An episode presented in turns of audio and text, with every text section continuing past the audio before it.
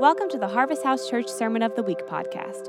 Our vision is to empower each person to know God, experience freedom, and discover their purpose to make a difference. Enjoy the message from this past Sunday.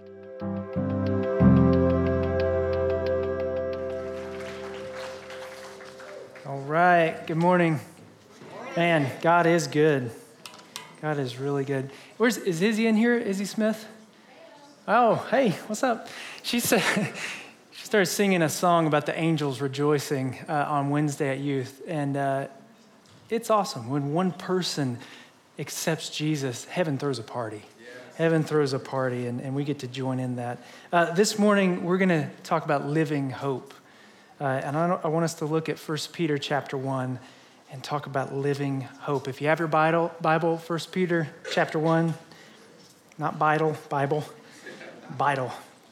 1 Peter chapter 1, verse 3. We'll have it up on, on the screen as well. Uh, let's get started.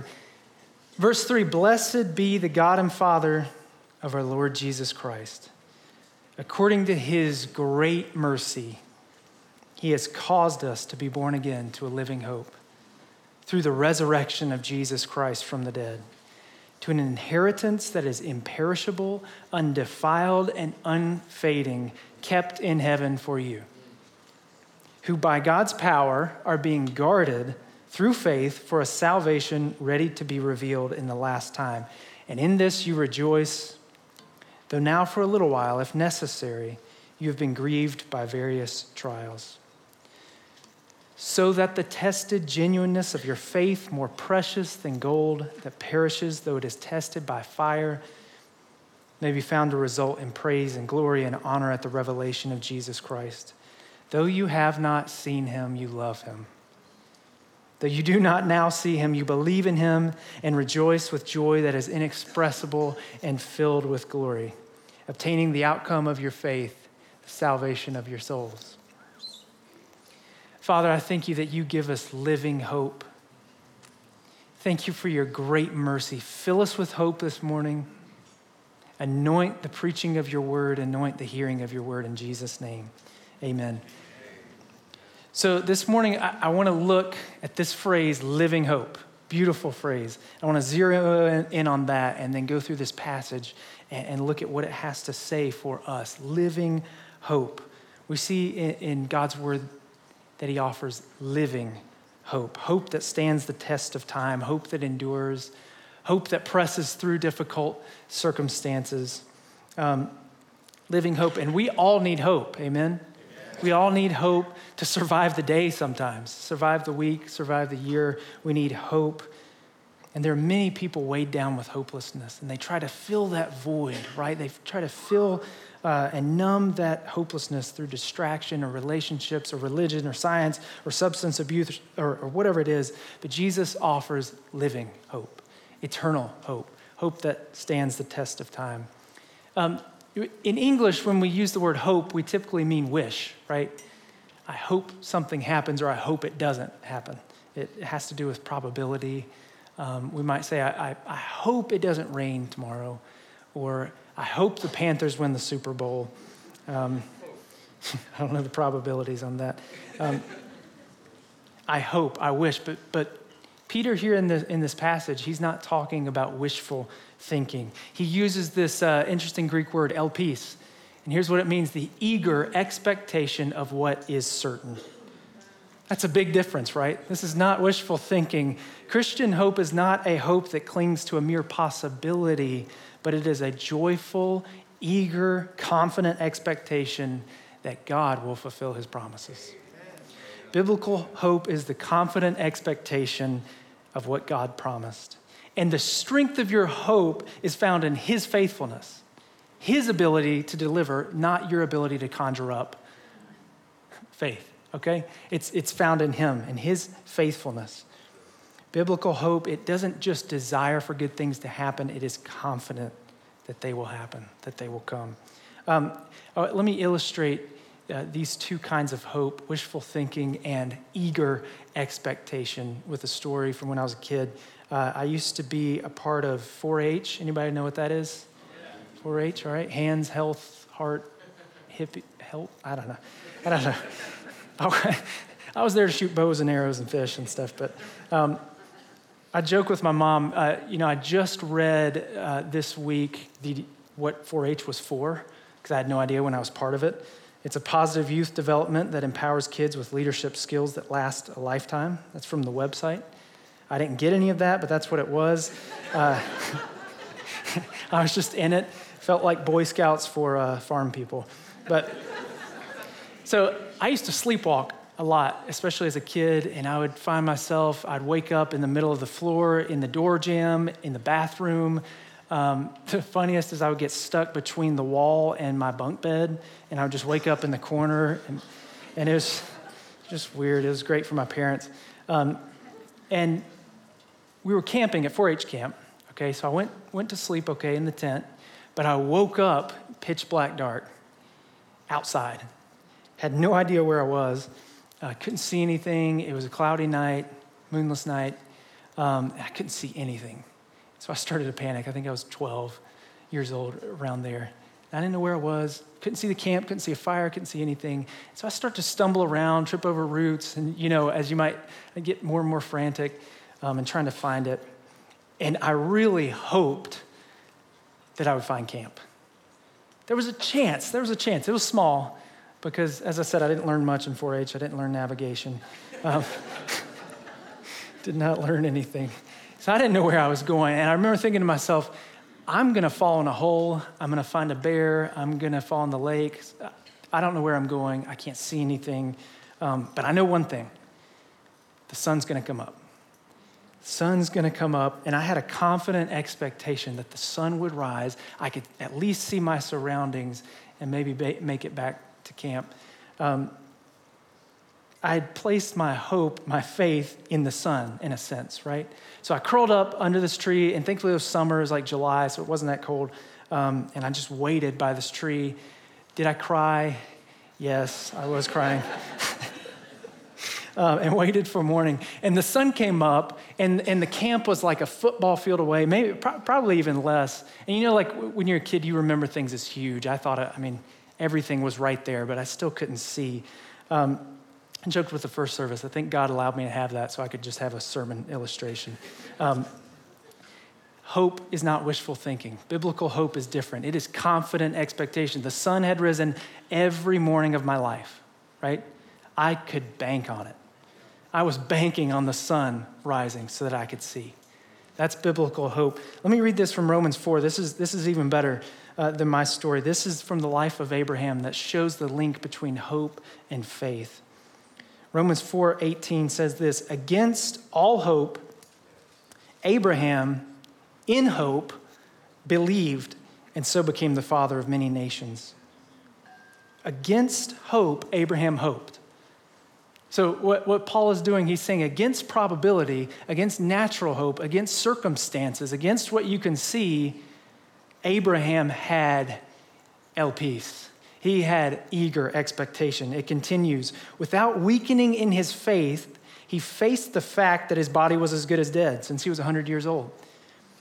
And Sarah's womb was also dead, but he did not waver through unbelief regarding God's promises but he was strengthened in his faith and gave glory to God, being fully persuaded in what? His ability to conceive? No, that God had the power to do what he had promised. Paul is saying that against normal expectations, against probability, Abraham had hope. And notice also, I think this is important. Um, Abraham faced the fact that his body was as good as dead, and his wife's womb was too. Um, this isn't confident expectation, eager expectation is not a denial of reality. Okay? It's not a denial of your circumstances. Uh, it's not the power of positive confession or name it, claim it. Okay? Uh, Abraham didn't just say, I'm not old, I'm not old, I'm not old, I'm young, I am young, I am young, I confess it, I will be it, I will become it. That's not what he said, right? If anything, if he would have said anything, he is faithful, he is faithful, he is faithful, he's come through before, he's come through before. That's faith, that's the difference um, he was eagerly expecting God to fulfill his promises. His faith was strengthened by the one who had the power to do what he promised, okay?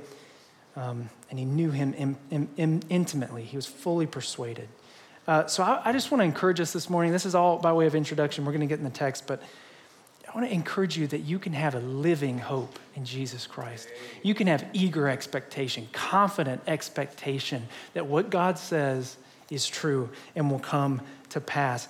We have a hope that is rooted in the promise keeper, not in our circumstances.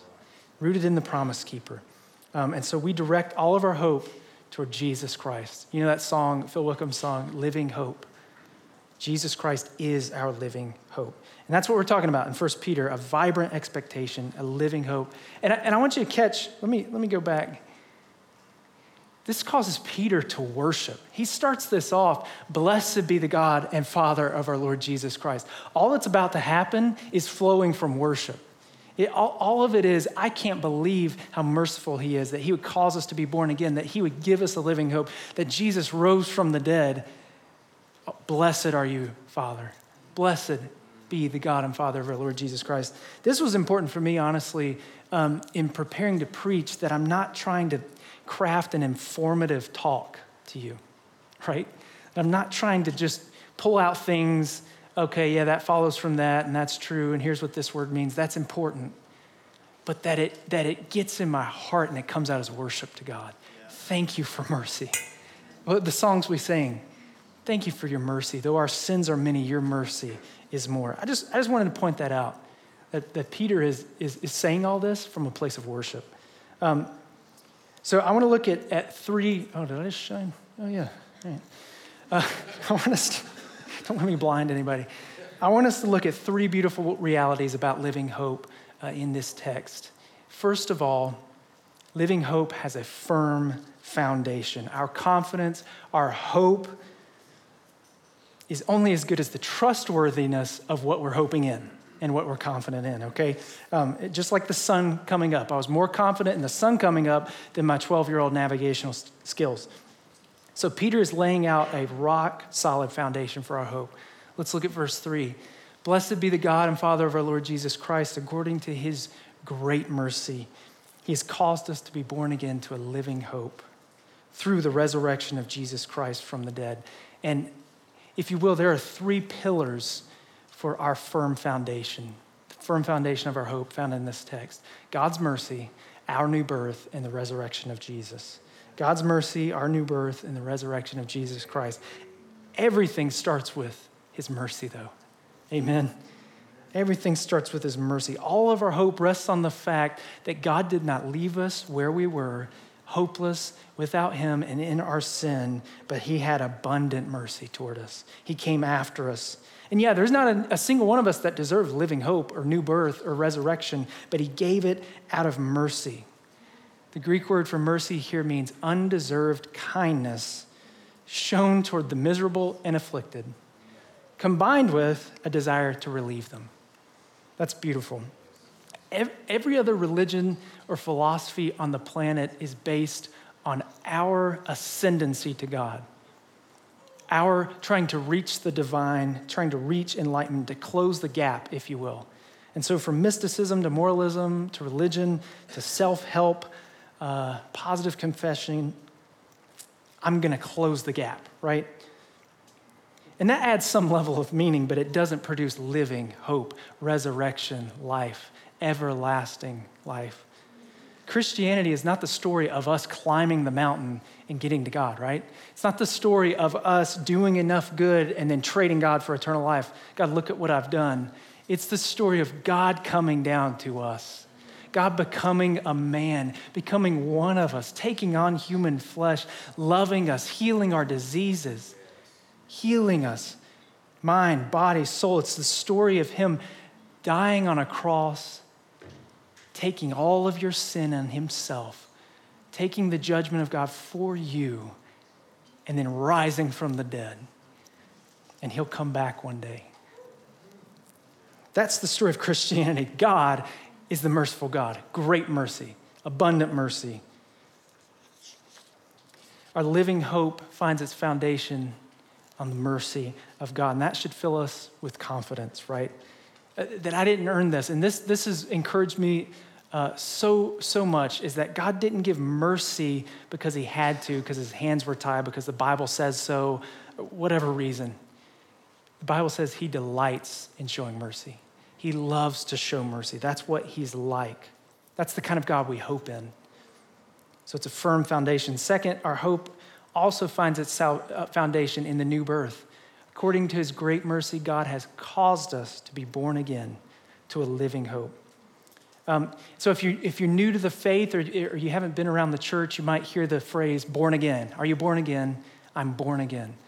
Um, what does that mean? Well, Jesus defined this in John chapter 3 when he was uh, meeting with Nicodemus, who was a, a, a ruler of the Pharisees. He said this No one can see the kingdom of God unless they are born again. Nicodemus asked a fair question How can someone be born again when they are old? Surely they can't enter their mother's womb a second time, right? Makes sense. Jesus answered, Truly, truly, I tell you, no one can enter the kingdom of God unless they are born of water and the Spirit. Flesh gives birth to flesh, but the Spirit gives birth to spirit. So don't be surprised when I say you must be born again. The wind blows wherever it pleases. You hear its sound, but you can't tell where it's coming from or where it's going. So it is with everyone born of the Spirit. And hallelujah, some, some of you were born again this week. Some of you, your heart came alive. This is an experience, new birth, by which the Holy Spirit gives you new life. It's like Marshall said in the first service uh, it, it's not that he, he made your dead heart come alive. He didn't come to make bad people good, but dead hearts to come alive. That's the gospel. That's so good. New, new birth awakens a love for Jesus, a desire for him, a love for other people, a conviction you would die for, a hum, humble dependence on him. Um, it awakens those things. Listen, this we used to um, when we were down in Wilkesboro, uh, we were part of a youth group down there, and a lot of the kids would come and they would say something similar like this So, I'm struggling with this sin or this addiction, but I really don't want to. I really don't want to. I want Jesus, but I'm, I'm struggling with this. And I feel like I'm disqualified, or I feel like he doesn't love me, or I feel like I'm not a Christian even. And and what they didn't realize was you wouldn't even have that want, that desire to be like Jesus without the Holy Spirit. And I wanted to encourage them that, that desire to say, I want to be like Jesus, that's by the Spirit. It's only by the Spirit, it's only by the new birth. Nobody says, I love Jesus by the flesh, it's only by the Spirit. And, and may that encourage you too when it's like, I don't feel like a Christian today but the Spirit might be awakening that in you to say, oh, I want to get, I want to get with God. I want to get with the Lord. Um, so God causes us to be born again. Again, this is good news because we didn't have anything to do with it. This is really good news. You didn't deserve new birth. You didn't enlighten yourself to it. You didn't earn it. You can't keep it. You didn't start it. God is the first cause. God is the first cause of new birth, and that's really, really, really good news because that means that I don't have to constantly think I need to turn over a new leaf or I need to become more spiritual. All that can be done by human endeavor. One thing cannot be done by the flesh the work of the Spirit, new birth. New birth, to be born again to a living hope.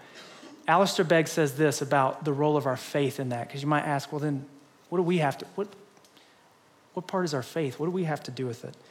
Faith is nothing other than the empty hand which reaches out to the initiative taking, merciful God and accepts the free offer of kindness and forgiveness and living hope. Empty hands, I say, God, I need you. I want you. Living hope, the mercy of God, the new birth. Third, the pillar of our hope's foundation, the third pillar is the resurrection of Jesus Christ from the dead. This, I mean, this is the central event of the cosmos, of history, um, of creation. It was planned in the mind of God before he made anything. The resurrection, death and resurrection of Jesus, the lamb slain before the foundation of the world, the book of Revelation says. And I think it's, it's important to realize that this wasn't God's plan B. Okay, it, it, it's mysterious and it's awesome, but God didn't look down and say, ah, they messed up, they took the fruit, and now I'm, I'm in trouble. What are we going to do? And then he looks, it's, it's the Father, the Son, the Holy Spirit. One of us has to go, and one of us has to go rescue him, and Jesus signs up. And so he, Jesus goes, No, that's not how it goes. This is plan A. This is all of creation, all of history, all of God's plans are designed and revolve around this event the death and resurrection of Jesus Christ. If God were writing a story, the death and resurrection of Jesus would be the theme and it would be the climax. And this is really important for, for what we're looking at here living hope. Because if there's no resurrection, there is no living hope. If Jesus has not defeated death by rising from it, never to die again, we don't really have living hope, do we? Paul says this in 1 Corinthians 15 if Jesus has not been raised from the dead, our preaching is useless, and so is your faith. If Jesus hasn't been raised from the dead, your faith is useless, and you're still in your sins. And those who have fallen asleep in Christ are lost. If we only have hope in this life, we're to be pitied more than all people. But hey, we've got hope not just in this life, but for eternity. Verse 20, but Christ has indeed raised from the dead, and he is the first fruits of all those who have fallen asleep in the Lord. Everyone who's fallen asleep, another word for death, in the Lord, he is the first fruits, and they will be raised again. They're with him forever. When you become born again, God counts the death of Jesus as your death, and he counts his life as your life. And so we're in union with an indestructible Savior, the one who's risen from the dead, never to die again. And Jesus said, Because I live, remember, you will live also. Our hope is alive because Jesus is alive. So we have this firm foundation for our hope, for our confident expectation. And, and the pillars are, are the mercy of God, the new birth by the Spirit, and the resurrection of Jesus Christ. And again, you don't have to build the foundation for your hope. You don't have to maintain the foundation for your hope. You don't have to work on it. God Himself has laid the foundation that everything is built on. And it's immovable, unshakable, imperishable, can't be improved upon. It's a firm foundation that we can trust. We can lean our full weight on Him. Anything you have, anything you brought into this room, you can give to Him, no matter what it is whatever worry, whatever anxiety, whatever bitterness, whatever sin, you can give it to Him. And he's, he, he is full of mercy, and He's a sure foundation. Um, I want us to look next at verse 4 and see that living hope has a secure future. It has a firm foundation, but it also has a secure future. All right, verse 4. So we've been born again to this living hope, to an inheritance that is imperishable, undefiled, and unfading, kept in heaven for you who by God's power are being guarded through faith for salvation ready to be revealed in the last time. You have an inheritance in Jesus. All that He has, He gives to you. All that He has eternal life, unending joy, resurrection body, freedom from sin and pain and death. That is your inheritance. That is your inheritance. And in fact, the Bible says that He gave you a down payment to, to let you know He's good on it. He'll make good on it. The Holy Spirit, the Bible says, is a down payment of what we'll receive in heaven. That's beautiful. So, as, as awesome as the Holy Spirit indwelling us is, it's going to get better. That's awesome. The Holy Spirit is a down payment. Um, so, our future hope is that we have an inheritance kept in heaven for you, kept in heaven. And look at the words Peter uses to describe um, this inheritance imperishable. It'll never disappear, it'll never fail, undefiled, no sin, no, no darkness will be able to touch it, unfading. It'll never lose its luster, it'll never lose its joy. We're not gonna get 10,000 years down the road in heaven and say, This is getting boring. It's gonna increase, increase from glory to glory. This is a beautiful inheritance. And I want you to look at this word kept. We've got this inheritance, and it's kept in heaven for you. This is the word, Greek word tereo, which means to watch over, to guard, to protect. Now, who's guarding it, right? Who's keeping it? That's important. It's the God who has great mercy. It's the God who caused you to be born again. It's the God who raised Jesus Christ from the dead. He is keeping that inheritance for you. And who's going to snatch it out of his hand? Nobody. And even better, this is I love this. The one who defeated death is keeping your inheritance for you, but he is keeping you for your inheritance. Let's look at that. Who by God's power it's kept for you, who by God's power are being guarded through faith for a salvation ready to be revealed in the last time when Jesus comes back. He is the first and He is the last, the beginning and the end. He bookends your life completely. You're surrounded by mercy, by His goodness. One of the most beautiful passages. Not only does God keep your inheritance for you, He keeps you for your inheritance. He guards you, He keeps you, He keeps both ends of the deal, right? And so you can know that your future is secure. Jesus said, No one gets out of my hand. And in fact, I'm in the Father's hand.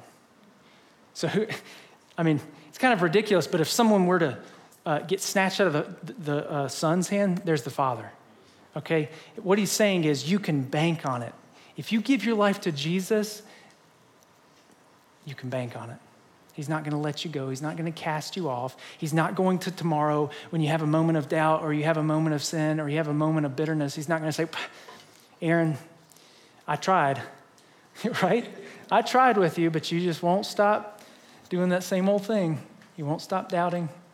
You won't stop with your complacency, whatever it is, okay? No, He is rich in mercy. No one can snatch us out of His hand, and He is guarding us through faith. He's stirring our faith He's stirring our faith. Part of this, this morning, is stirring our faith together that He will keep you secure.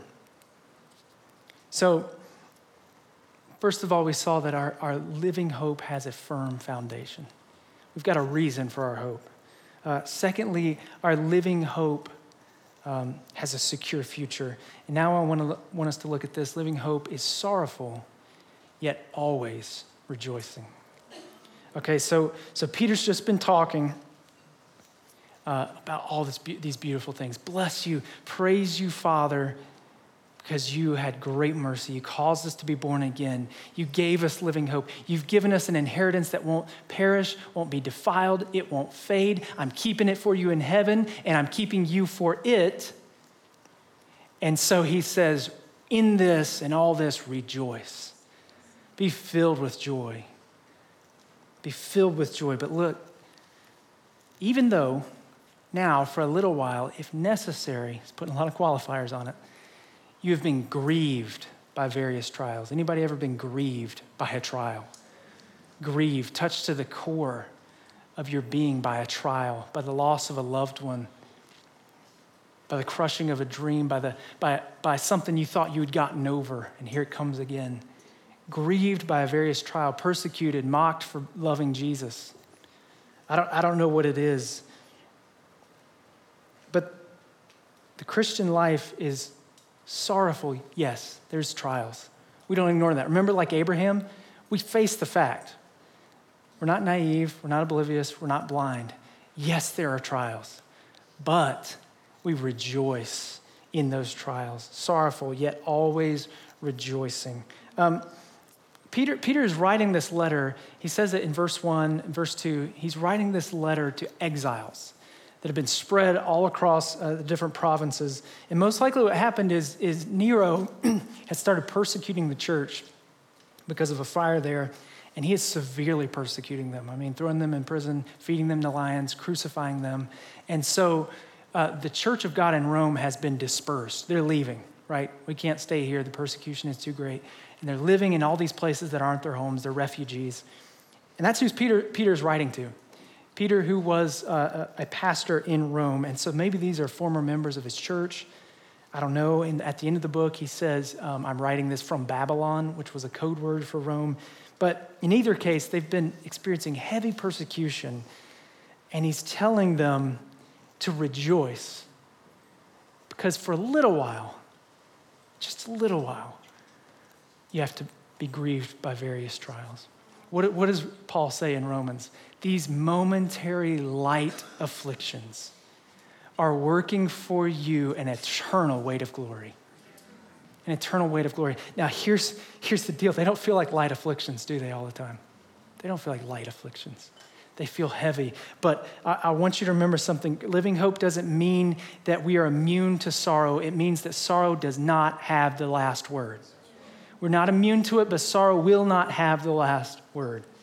Jesus does. And that gives us joy. That gives us joy. That's not the same thing as glib uh, or chipper happiness. It's joy. It's joy rooted in a person. It's joy rooted in the promise keeper. It's joy rooted in the one who has an inheritance for you, the one who's conquered death, risen from the dead. That even, even those who have died in the Lord will live again.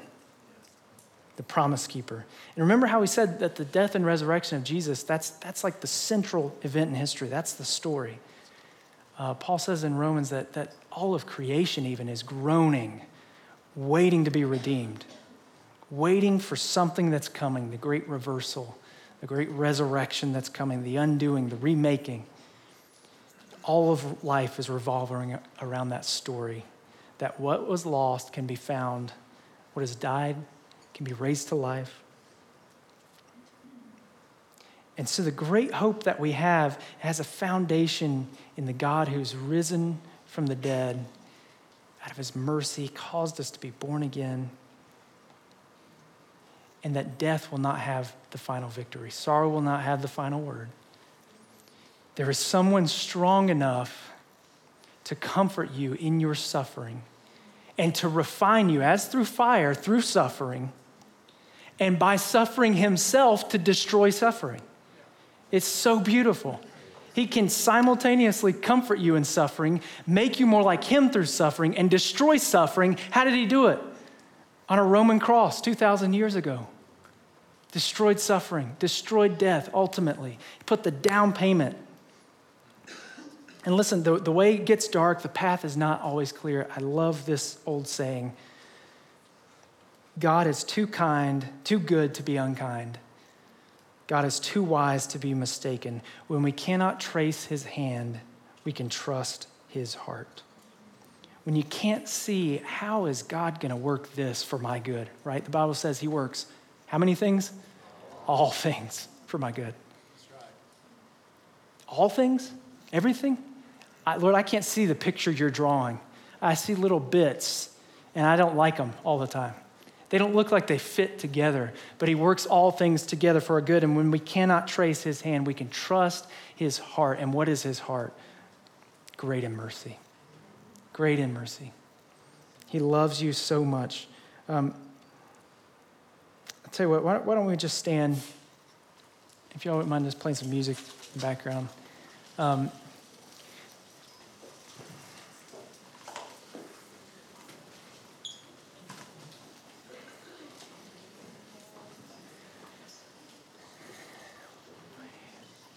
think with, with a gathering like this, there, there, are, there is someone, if not many of you, uh, who need hope this morning. I don't know what the situation is. I don't know uh, what it's for, but you need hope, or you need a shot of faith in the promise keeping God. I don't know what circumstances you're walking through, what challenges, what, what unmet expectations or, or unrealized promises that you think you've received from God, and you're like, Where is it, Lord? Like Abraham, it's been 100 years. Where is it? I don't know. And, and maybe some of you are without hope. You've never tasted and seen that the Lord is good, that He is merciful, and He offers you living hope this morning. And maybe you're walking through a grievous trial and, and you look at this, and it's easy to say, okay, yeah, yeah, this is to test the genuineness of my faith. Really, God? You're, you're bringing this horrible thing to show that I trust in you? I don't like that. I don't see that. I don't understand that. I don't see that, God. And you need hope in the promise keeping God that He's faithful, that He has a plan, that He will work all things together for good that He can bring beauty out of ashes and strength to your weakness and forgiveness to your sin every single time. He is faithful to do it. He's done it before. He's done it before and He'll do it again. That's our testimony. Anyone who's in Christ, that's your testimony. We, we weren't beautiful and lovely and smart and awesome and have it all put together. No, He came and found us by His mercy and He put us together. He put us in Christ. So now when he sees you, he sees Jesus. That's it. He doesn't see your sin. He doesn't see your unbelief. He sees Jesus if you're in Christ. And He forgives you. He offers you a way forward. He offers you hope in the darkness. hope in the darkness. He offers you living hope. And so I'm asking right now, Holy Spirit, would you awaken living hope within us? Awaken living hope, God. That we would lean and trust on you, our firm foundation. Trust in your love, oh love that will not let me go. When I can't hold on to you, you cling to me, God. You hold me fast to yourself. Thank you, God, that you have an inheritance waiting for us, for all those who have fallen asleep. Lord, there is resurrection coming. Thank you that you guard us for it. Awaken hope in us, God, that our future is secure. And because we have that firm foundation, that secure future, God, bring joy into our present. Rock solid joy that acknowledges our circumstances. We see them, Lord. We see that sorrow, but that sorrow does not have the last word. The one who holds the keys of death has the last word. The one who rose from the dead, the one who loves you with an everlasting love, he has the last word now and always. So just give it. Give it to him, whatever it is. Ask him for that living hope. And if you don't know the Lord,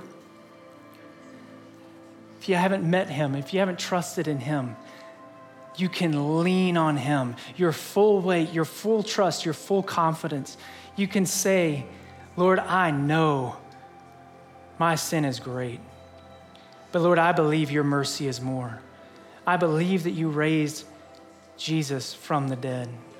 I believe that you offer me forgiveness and new life. God, make me new, make me clean. Come and dwell in me, God, by your Holy Spirit and He'll do it. He really, really loves us. And I think this will be a whole nother sermon, but Peter's going to later say this. He said, Always be ready to give an account when people ask you for the reason why you have hope. That's what God, God's doing in us. He is sending us out into a hopeless world as ambassadors of hope. And people start to say, it doesn't make sense. You seem different. Why are you hoping in God? Give, give me a reason for your hope. Give me a reason for it. Fill us up, God, by the power of your Spirit.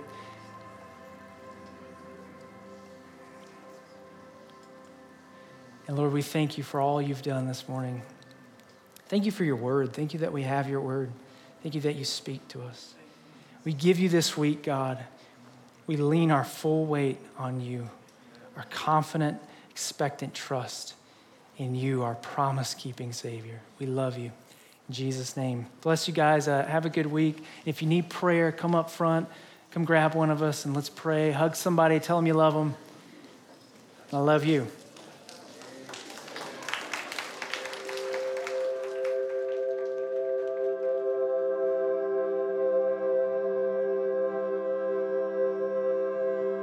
Thanks for listening to the Sermon of the Week.